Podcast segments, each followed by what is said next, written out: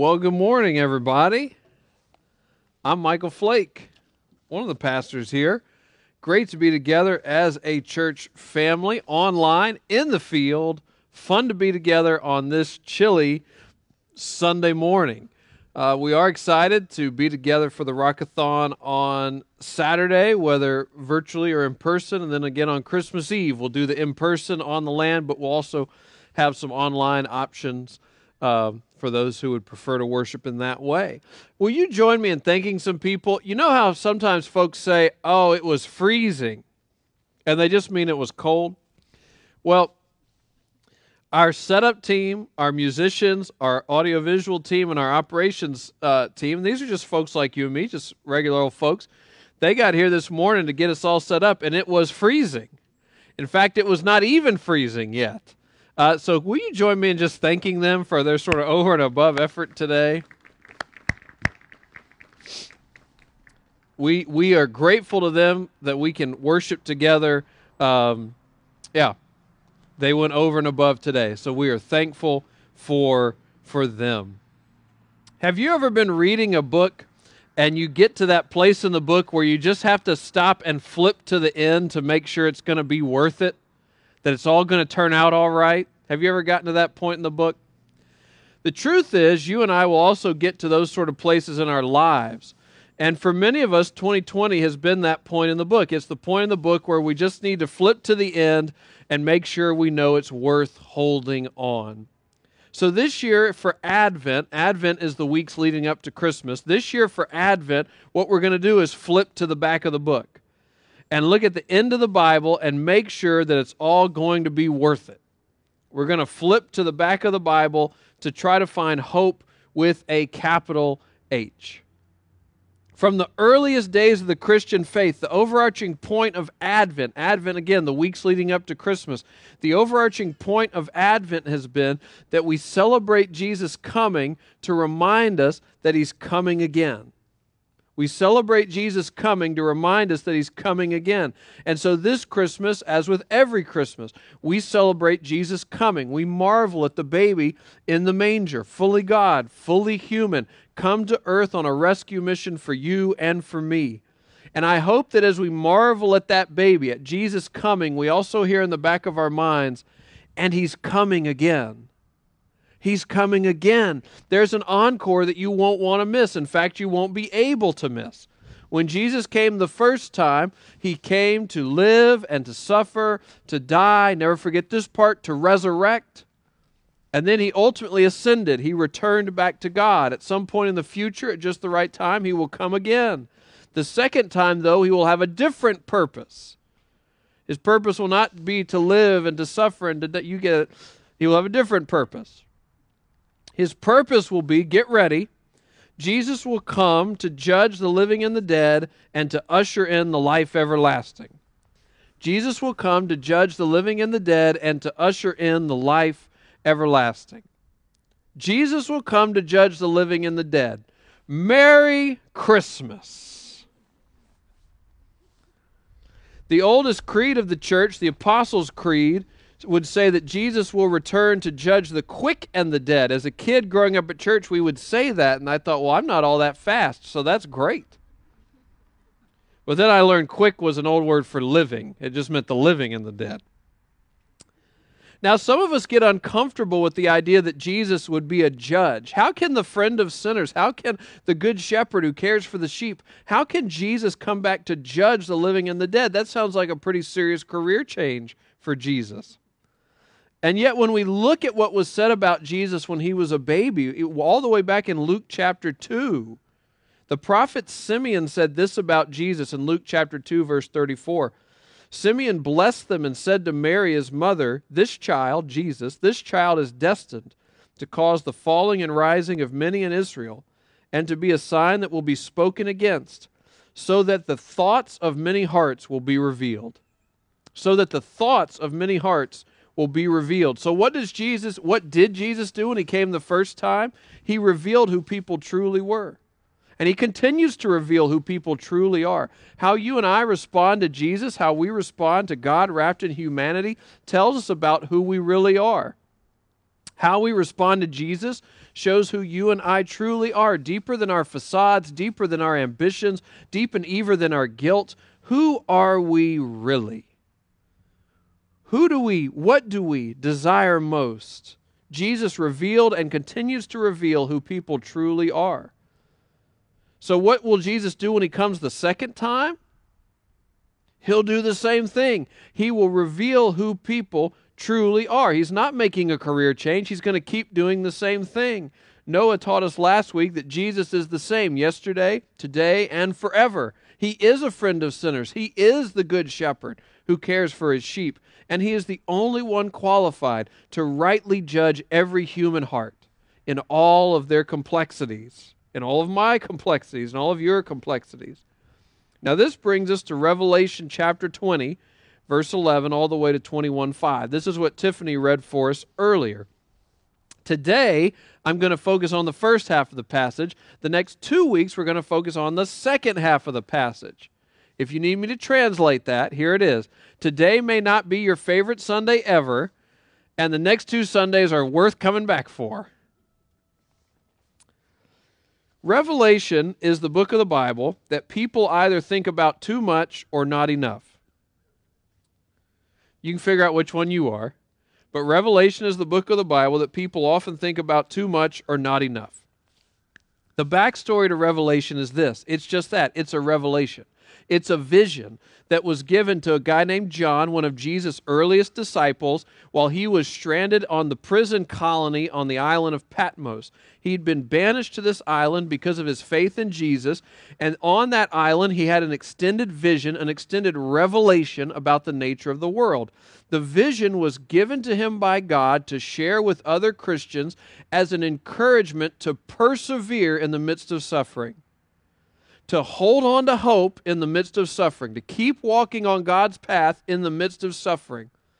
Now, throughout the vision, the forces of evil, which are shown in different ways, the forces of evil lead a rebellion against God. A whole bunch of people start to join into that rebellion. It often looks like the rebellion is going to win, but then comes a lamb, a lamb that was slain. In other words, a lamb that had been killed and was alive again and gentle and mighty. This lamb is the key to the whole story.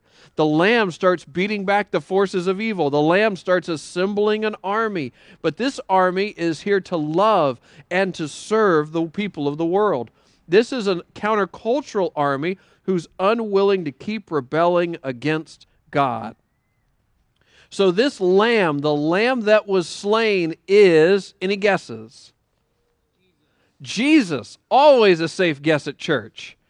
Even church in a field and online when it's a little cold. The lamb that was slain is an image of Jesus.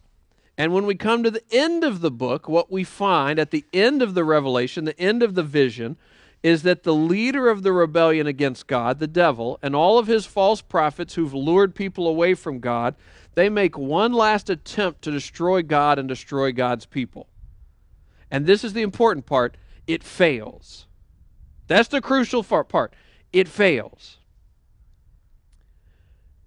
And so all those, uh, the devil and all his false prophets get thrown into a lake of burning sulfur. Now, it's about to get real. Revelation 20, verse 11. Then I saw a great white throne and him who was seated on it. Remember, this is a vision. I saw a great white throne and him who was seated on it. The earth and the heavens fled from his presence, and there was no place for them. So the rebellion is over, and now there's this great white throne. Jesus is coming to judge the living and the dead. And it's a dramatic scene that the sky and the earth that we see all around us starts to go very dim. And there's just a great white throne, is all that can be focused on. Have you ever been by a campfire in the woods late at night? And the longer you sit by the fire and the brighter the fire is, the darker and darker the wood seem to get. In fact, if you look and stare at that fire for any period of time, you really can't even see what's out in the woods after a little while. That's kind of the scene that's unfolding here as we flip to the end of the book. The great throne, this radiant, glowing throne, is making the rest of the world around it grow very, very dim like a campfire in the woods. Verse 12 And I saw the dead, great and small, standing before the throne, and books were opened. Another book was opened, which is the book of life. The dead were judged according to what they had done as recorded in the books. So at this point, the important and the not so important, the wealthy and the poor, all of us are standing before the throne. And this is when we realize that Jesus, as the judge, is the great equalizer. There's no special line for the brilliant, no special line for the accomplished, no special line for the well to do. There's even, I'm sorry to say, no special line for pastors. I've looked at all the words just to make sure. No special line. All the people of all the nations we all stand before the great and the glowing throne. And all these distinctions we thought were so important have now become very dim. Books upon books upon books are opened, and we realize that nothing was truly done in secret. Jesus is omniscient, and we each has our, have our own conscience, and it's all coming out now. Both the good and the bad, it's all coming out now. When you and I hear the word judge, is that a positive or a negative term? Usually it's a negative term, right? We think of the word judge and condemn as being the same, right? Don't judge me, we say. And what we mean is don't condemn me. Don't look down on me. But that's not what's happening here. Jesus is not the judge who's here to condemn or to look down on. What he's doing is calling us to account for our lives right? Your life, my life, is a gift from God. God gave us this gift, and at the end of time, at the back of the book, He's going to call us to account for our lives, the way that we've lived our lives, both the good and the bad, both the things we've done and the things we've not done. It all comes out in the open. And then towards the end of all this, the, the scripture saying Jesus summons for one last book, which is called the Book of Life. This is like a celebrity appearance in the Bible, this Book of Life. It's been talked about from even the most ancient of times. Psalm chapter 69, verse 28 says, May they be blotted out of the book of life and not listed with the righteous. The idea being God has the book, the book of life, and it contains the name of people who are righteous, not self righteous, righteous, meaning right with God. The names of people who are right with God, in a right relationship with God. Daniel chapter 12, verse 1 says this There will be a time of distress, such as has not happened before from the beginning of nations until now. But at that time, your people, everyone whose name is found written in the book, will be delivered. At that time, your people, everyone whose name is found written in the book, will be delivered. Multitudes who sleep in the dust of the earth will awake, some to everlasting life, others to shame and everlasting contempt. So, this is another vision from Daniel of Daniel in the lion's den fame. And it's hundreds of years before the earthly ministry of Jesus, hundreds of years before the book of Revelation. I know, guys, I'm getting it. Don't, don't worry. The roosters want me to keep moving. But Daniel also gets a vision. God also flips to the back of the book for Daniel as well. And what Daniel sees is there's a book who, with names listed in it. And then people listed in that book are God's people, those who have become right with God, who have a right relationship with God. Does this sound familiar? Let's continue. Jesus says this in Luke chapter 10, verse 20. He says to his disciples, Do not rejoice that the spirits submit to you, rejoice that your names are written in heaven. Jesus tells his disciples, Don't rejoice that the spirits submit to you, rejoice that your names are written in heaven. That's Luke chapter 10, verse 20. Written in heaven? That's an interesting descriptor. What would they be written in? Like a book? So you see, Jesus is even getting at this same point. And he's saying, don't find your deepest joy in what you accomplish. Don't find your deepest joy in your, even your spiritual achievements. Find your deepest joy in knowing that your name is listed in the book of life. And then one last one. This is Philippians chapter 4, verse 2. The early Christian leader Paul said this I plead with Euodia, I plead with Syntyche. These are great baby names if you ever need them. I plead with Euodia, I plead with Syntyche to be of the same mind in the Lord. Yes, and I ask you, my true companion, help these women since they have contended at my side in the cause of the gospel, along with Clement and the rest of my co workers, whose names are in the book of life. The rest of my coworkers whose names are in the book of life. In this passage, some early Christians had gotten sideways with each other. That's a very technical theological term. They had gotten sideways with each other. And Paul, an early Christian leader, pleads with them to work it out. Work it out, baby, work it out. And why should they work it out? Because all their names are in the book of life. So even in the hardest of moments in life, the scripture encourages us remember the book of life. So you see here at the end of the book, when we turn to the back to these last chapters of Revelation, it's not some random reference that the book of life comes out. There's this long history throughout the Old Testament, the New Testament, that there's a book, it contains the names of people who are right with God, who have a right relationship with God. But there's one wrinkle in Revelation, and it's this. In Revelation, the book of life is called the Lamb's book of life. And I think we already established who the Lamb was, didn't we? So in Revelation, it's called the Lamb's Book of Life. In other words, who holds the pen? Who's writing the book? Who knows the names in the book? Jesus. Jesus is the one writing them. The book of life contains the names of everyone who is right with God, but how do we become right with God? The truth is, we are made right with God.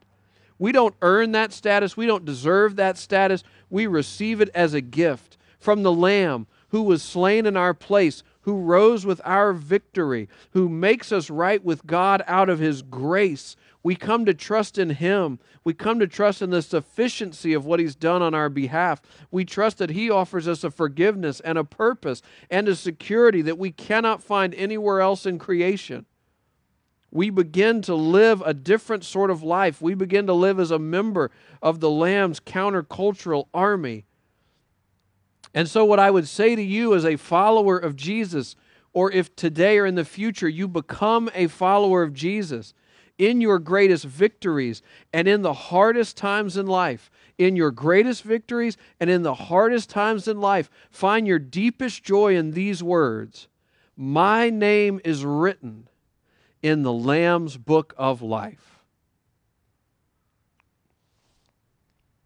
Verse 13 The sea gave up the dead that were in it, and death and Hades gave up the dead that were in them.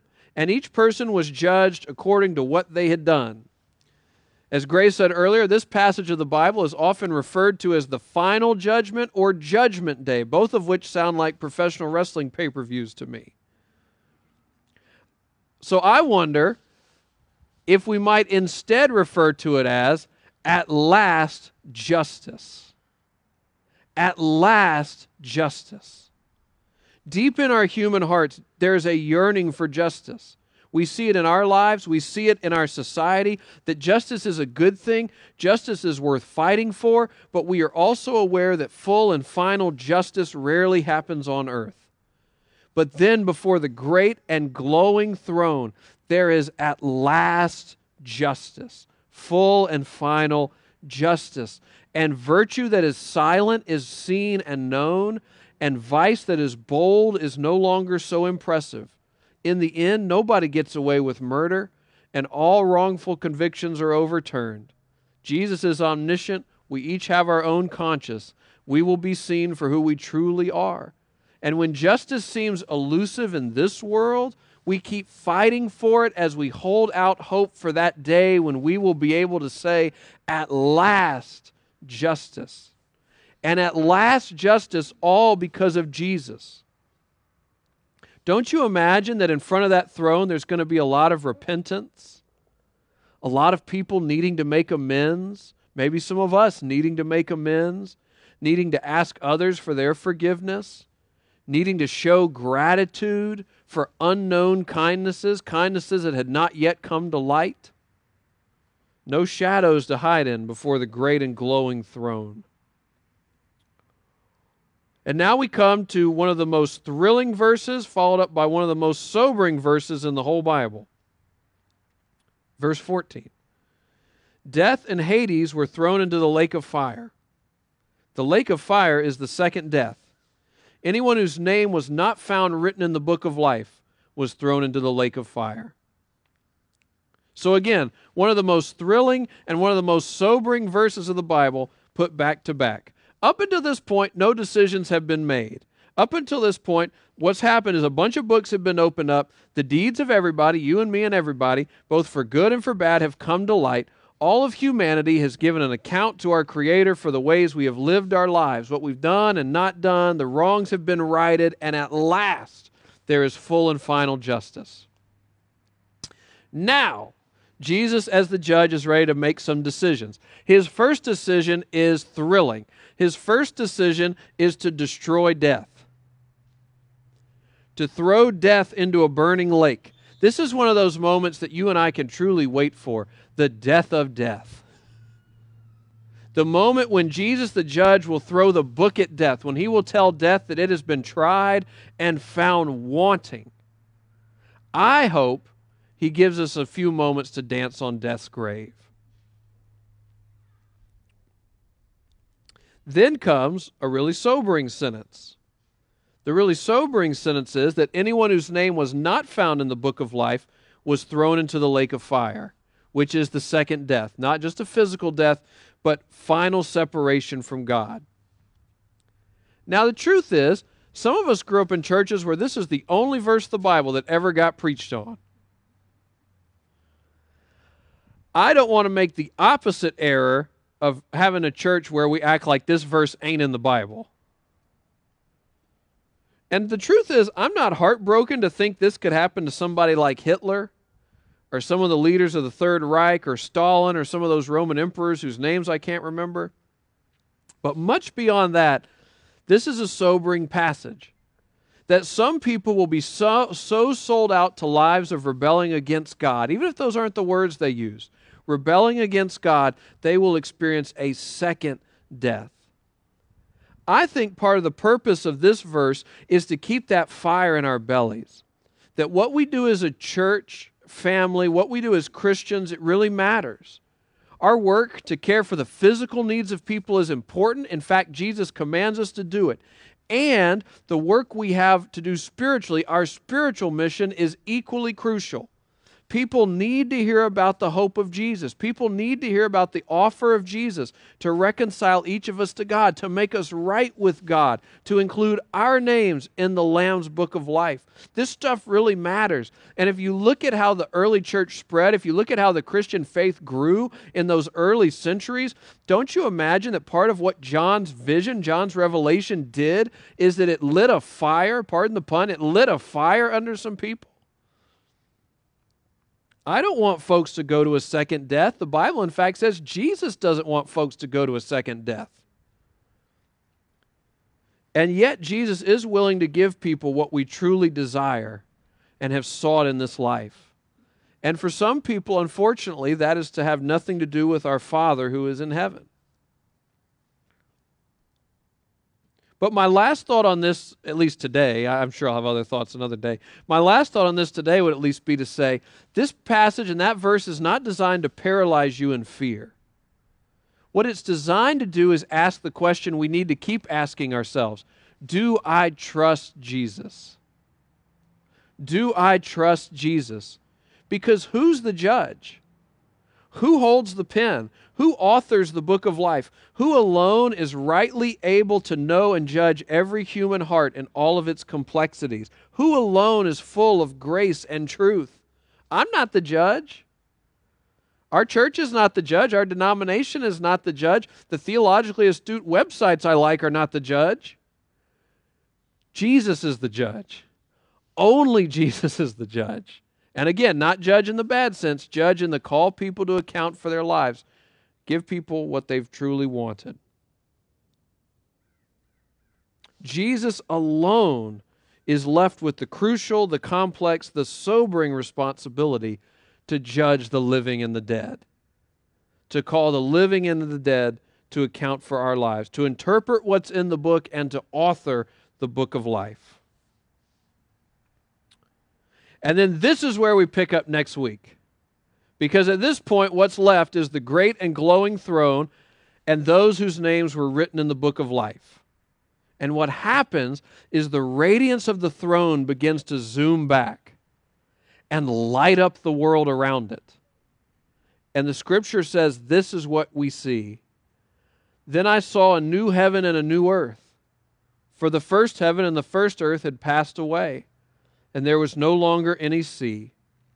And I heard a loud voice from the throne saying, Look, God's dwelling place is now among the people, and he will dwell with them. They will be his people, and God himself will be with them and be their God. He will wipe every tear from their eyes. There will be no more death, or mourning, or crying, or pain, for the old order of things has passed away. I can't even imagine what that's going to be. But I hope I catch your eye when we see it together. Make your plans now.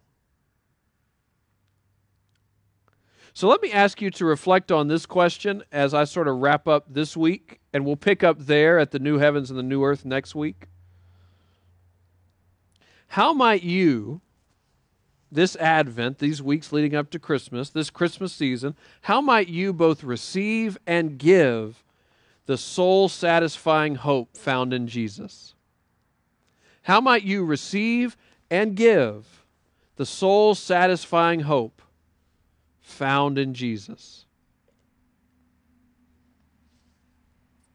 So, Indy is our three year old. And one of her favorite episodes of Sesame Street right now is called Julia's Haircut. In the episode, Julia gets a haircut. But before the haircut, uh, Elmo and Abby try to explain to Julia all that's going to happen in the haircut so that she'll be more prepared. And we like that Indy likes this show because we hope it's preparing her for when she'll go get her first haircut. It may not take all of the scariness away, but at least she'll know what's coming. Same thing with our passage for this morning. I don't know if I can eliminate every last bit of scariness from something that's called the final judgment. But by God's grace, we have an idea of what's coming. It's like He gave us the questions to the final before the final. So that instead of panicking, we can give our best attention to what matters most. Instead of panicking, you and I can give our best attention to what matters most. Things like deciding if I really believe this stuff. Is Jesus trustworthy and true? Should I accept his invitation to be reconciled to God, to be listed in the book of life? How do I live out that good news? How do I respectfully share that good news with others? How do I invite others to come and see? How can I live a life that honors God or that more honors God than the life I live right now? How can I live a life that loves my neighbors, or at least loves my neighbors more than I do right now? How can I live a life of, of integrity, of doing the right thing, of justice now, not simply later? The invitation of this passage, both in its fine parts and in its more sobering parts, is an invitation to come and trust Jesus. so that when you see him face to face, you don't say a bad word under your breath, but instead it is the reunion of old friends. It is the moment you've been waiting for. It is a beautiful reunion because you know and trust the judge long before you stood before the judge's bench. Let's pray together. Let me give you a chance to pray, a chance to talk to God, to listen to God about whatever He's stirring up in your heart or in your mind. Just take a quiet moment for personal prayer.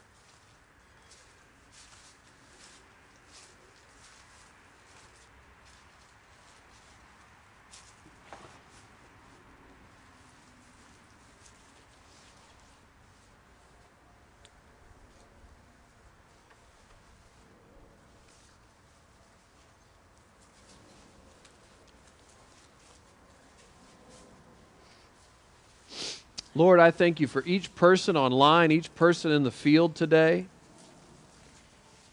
I don't know everything that everybody's going through, but you do. And in your grace, in your wisdom, you have brought us all to this moment. Lord, as we celebrate that you came on that first Christmas, may we also celebrate that you're coming again. As we celebrate that the shepherds saw you face to face, may we too celebrate that one day we will see you face to face.